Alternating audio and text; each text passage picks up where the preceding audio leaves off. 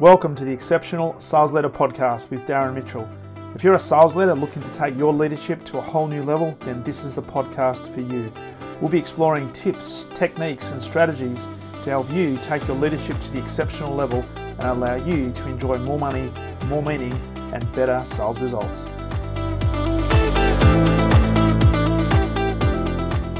G'day, welcome back. Darren Mitchell here, and you're listening to the Exceptional Sales Leader Podcast on this beautiful Friday, the 28th of January 2022. Trust you've had a phenomenal week and looking forward to a weekend where you can rest, recover, and get ready to reload for yet another tilt at becoming exceptional and driving those sustainable and replicable results. Don't know about you, I cannot believe that we are just about at the end of the first month of 2022. Uh, a lot has happened in the first month. But uh, geez, time flies, and particularly when you get older. And uh, people used to tell me when you get close to 40 that time starts to speed up, but I guarantee when you get over 40, it gets even quicker.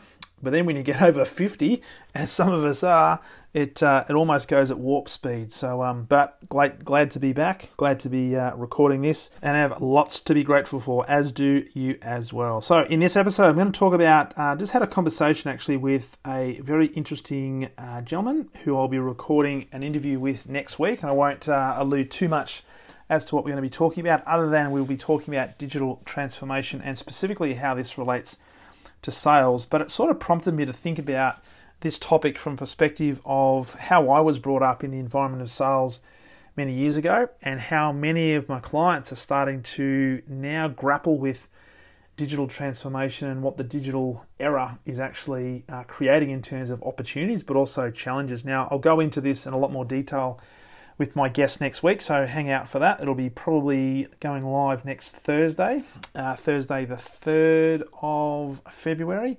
But uh, the conversation I had today, it just prompted some some thoughts I had in relation to, first of all, as a sales leader, needing to know your numbers really well, but also not necessarily getting caught up in perfection, uh, which I know a lot of sales leaders have in the past, and unfortunately, there are a lot of sales leaders today that I'm working with or liaising with that uh, seem to get caught up in the same level of perfection drive. Now, just to give you a bit of context here, the environment that I worked in when I was in sales was very much a perfection driven uh, culture and a perfection driven, I guess, ethos. That is, it was focused on the target, and literally every conversation, whether it be one on one or in a group setting, was fixated on the target. And it wasn't so much what are the activities, what are the one percent is, what are the thought process we have to get have to go through. What, in, in other words, breaking it all down. It was purely, hey, what is your target, and where are you right now in relation to your target, and what are you going to do to change the position you're in? Because it was the target, the target, the target, the target, the target. And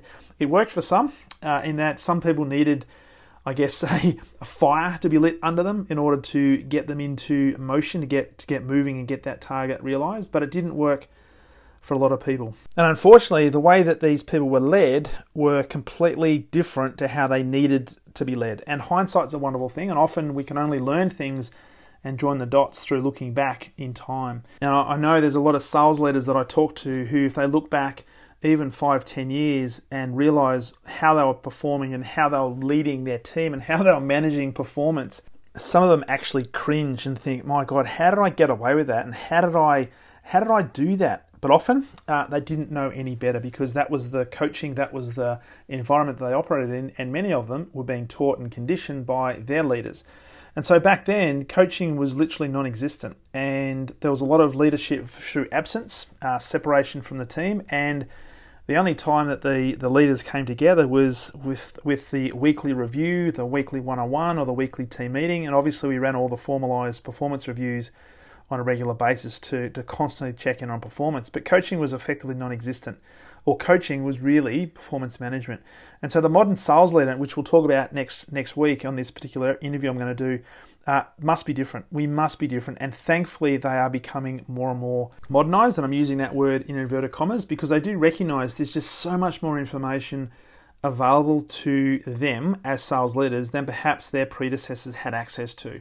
And the demand being placed on sales leaders is a lot more than perhaps it was even five to 10 years ago, just because of the proliferation of information and the expectations that come with that information. Now, they also recognize that with this amount of information available to them, the metrics they put in place and some of the triggers and some of the information that they gather uh, is completely different to perhaps what sales leaders had access to a few years ago, and therefore the conversations have to be different. But also the fact that uh, the sales team per se is no longer just necessarily the sales executive. The sales team now is bigger than ever because you don't just have the sales executives or the business development executives, you've got others, other partners within the organization, and each of these partners have a part to play in providing a level of service to a customer and certainly getting involved in the sales process. So, all of this changing and it's going to continue to evolve and probably evolve at an exponential rate as we move even further forward. Uh, it's more and more important now that sales leaders, particularly in 2022, embrace the fact that, hey, you've got to have your big, hairy, audacious goal. You've got to have your target. But our focus has to shift around from being completely fixated on what that target is to now starting to think about how are we making progress? What are the what are the cogs on the wheel that we need to start moving? What are the parts that we need to start manipulating, and I say that respectfully, that give us the opportunity of getting close to the result, but the fixation of the result needs to start being put in the back burner. Because more and more, and if you look at elite sports, elite, elite anything, they talk about the system, they talk about the game plan, they talk about the process, and so what they'll start to do is they break down the system into small parts and then they start to focus on what are the key activities that we need to do as part of that process that if we did those well would end up delivering the result that we know we want to deliver. So rather than having the fixation on the end result, we're now starting to focus on progress. And this is where progress over perfection becomes such a, an important catchphrase. And I think it's more and more important today than ever. And particularly as we move into 2022 and beyond, so especially for sales, we need to get much, much better as sales leaders looking at making progress and starting to measure progress rather than measuring perfection. So the old school uh, sales guy, the old school sales leader who says, Where are you at your target? What's your year to date number? You've got a gap of X. What are you going to do to change it? Do whatever it takes. It's very much a macro or a meta type conversation. Now, with the information we've got available to us, we're now starting to think about okay, we have a gap, but let's start analyzing the gap. What are the activities that have led to this gap? What are the things we've done or not done that's led to this gap, but what are the things we can start to do, and what sort of tinkering can we make to the activities that we do to get us back on track. And if we continue to follow that, we can actually build some muscle memory, develop a high level of competence to then be able to get back on track and deliver that number. So it's now focusing on the, the progress, the activities and the metrics that will move the dial the review that we keep doing is rather than have the, the big quarterly review or the big monthly review and it's a macro type review, the, we now start having maybe more regular reviews, but these reviews are based on fact, they're based on data, and they're based on looking at the activities that underpin the numbers. And if we can start thinking about what are the activities that, first of all, underpin those numbers, and therefore what are some things we can change around those activities, then guess what? We can start to move the dial. So we call we call this the one percenters. And you would have heard this if you've been playing sport often the, the great coaches will talk about the one percenters that the the team actually puts in place. And if everybody was focusing in on their role, focusing in on the key activities according to their role, and doing the one percent activities that have been identified as key to achieving the outcome, then the coaches will measure performance against those activities. So it's not necessarily measuring performance at the macro level against the overall target, i.e., have we won the game or not they'll start measuring this almost in real time in terms of what are the activities that this sports player has actually put in place in this particular quarter or in this particular play that we know will lead to a certain result. And so, this is why sales leaders, we have to get a lot more educated on what these activities are. Now, today's podcast episode is not geared around identifying what those specific activities will be because depending on the industry, depending on the product you have, the service, the size of your organization, and in some cases where you're located, some of those activities might actually change. But what, what I want you to start thinking about is if you're a sales leader right now, and maybe you've been taught, maybe you've been educated, maybe you've been uh, coached, inverted commas, to focus on the big number, to do the macro reviews and do the formalized reviews. Start thinking now about how can I break those numbers down and how can I start identifying what the activities that need to be put in place are that we can then start measuring those activities, providing feedback almost in real time, which, by the way, means that you need to be more visible, you need to be more involved, and you need to probably bring in other people to help you as well. That is not just the sales team, but look at partnerships you can put in place. What are those activities that you can now start thinking about and putting in place to move the dial forward? And so the the whole point of this is just to get you thinking about more and more. Yes, you've got to know your numbers, you've got to know what the reality is, you've got to know what your baseline is, but you've got to start focusing more on progress and measuring progress, not getting fixated on perfection. Now, as sales leaders, some things will never change, and that is in order for us to make progress, there needs to be a certain level of discipline, and some of the activities will never change. Uh, and certainly things like sales calls, number of sales calls, number of appointments, close rates, all that sort of stuff will still be key important metrics, but more than ever, we need to start looking underneath the surface and start looking at the activities that lead to these. So it may well be there'll be more training that needs to be done, more education, more partnerships, leveraging people who are experts in certain industries to come in and work with your sales team to help build up levels of skill set and levels of capability. What sort of collaborations do we need to start explore that perhaps we've never explored in the past? And what sort of introductions can I make? What sort of introductions can other people within the organization make?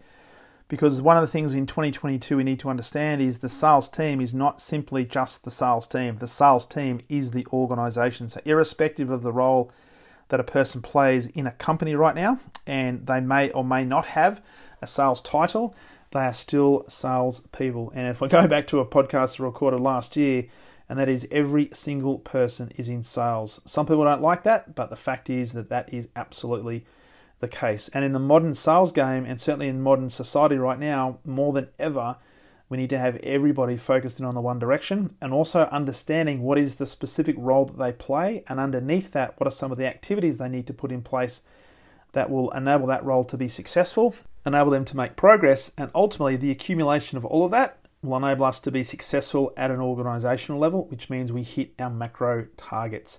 So that's the key message for today. If you're a sales leader right now looking at the, the standard metrics, start thinking about are there activities that I haven't been focusing on yet that could, just could, have an impact on our activity levels and therefore the results that we are getting, and maybe, just maybe, change the trajectory of the way that our team is performing. So, yes, you've got to know your numbers. You've got to know where you are right now. You've got to identify if there's a gap.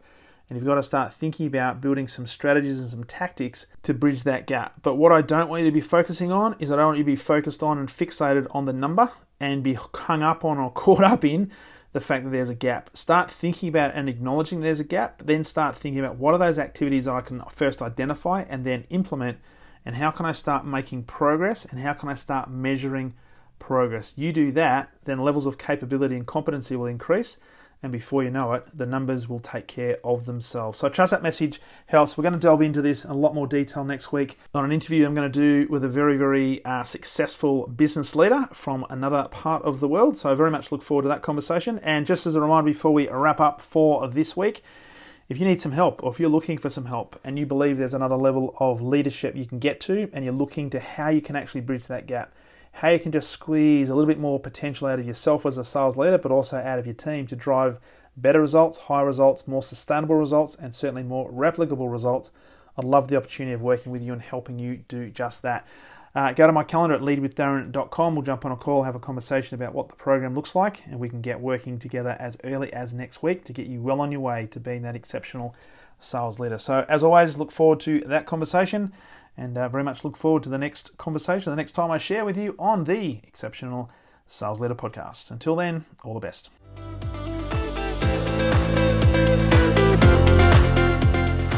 Thank you for listening to the Exceptional Sales Leader podcast. I trust the information in this episode has been helpful in your journey towards becoming exceptional. And remember, please take the time to rate the show, subscribe to the show so other people can find it. But also, if I can help you, jump on my calendar, go to leadwithdarren.com and let's have a conversation about how I can help you along your journey to being exceptional.